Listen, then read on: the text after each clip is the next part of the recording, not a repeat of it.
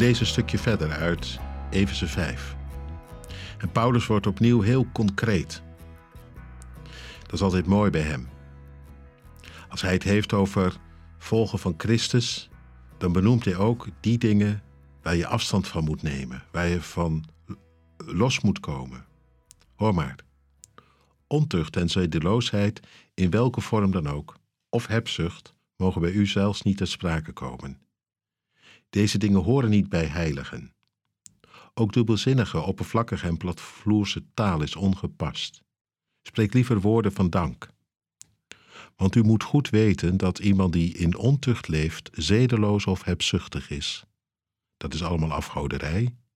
Geen deel kan hebben aan het koninkrijk van Christus en van God. Nou, van die laatste woorden schrik je misschien. Want je denkt, dan kan ik het wel vergeten. Als iemand die zedeloos is of hebzuchtig, geen deel heeft aan het koninkrijk van God, hoe zit het dan met mij? Want ja, dat zedeloze, dat wat van geen kanten deugt, weet je wel, of dat hebzuchtige, dat gedrag van halen, hebben en houden voor jezelf, daar ben je lang niet altijd vrij van. Althans niet vanzelf. Integendeel.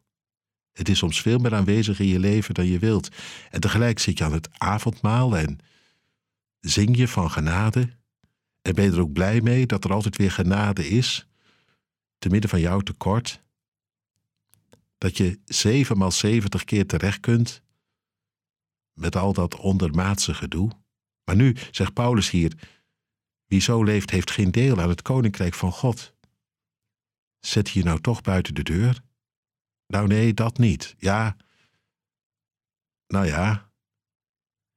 Dit zet hij buiten de deur. Dat hij zegt: deze manieren van leven combineren niet met de gerechtigheid van het koninkrijk van God en daarom zul jij er ook mee afrekenen.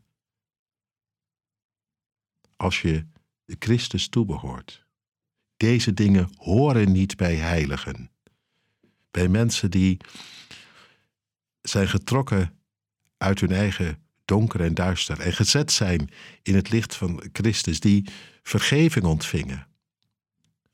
En vanuit Hem een nieuw begin, om te leven door de kracht van Zijn geest.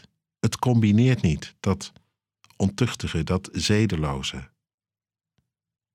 dat hebzuchtige, dat alleen maar leven voor jezelf. Je kunt het gewoonweg niet maken als burger van zijn rijk, om er maar van alles en nog wat uit te gooien. Platvloers en dubbelzinnig. Dus ja, jij wordt niet buiten de deur gezet, maar dat gedrag van jou wel. En daarom is werk aan de winkel. In het licht van zijn genade moet al wat vuil is en fout de deur uit. Vandaag nog. Mee aan het kruis van Jezus, waar het al de dood in ging, opdat jij zult leven als een burger van zijn rijk. Inderdaad, als een heilige, maar dan een hele mooie.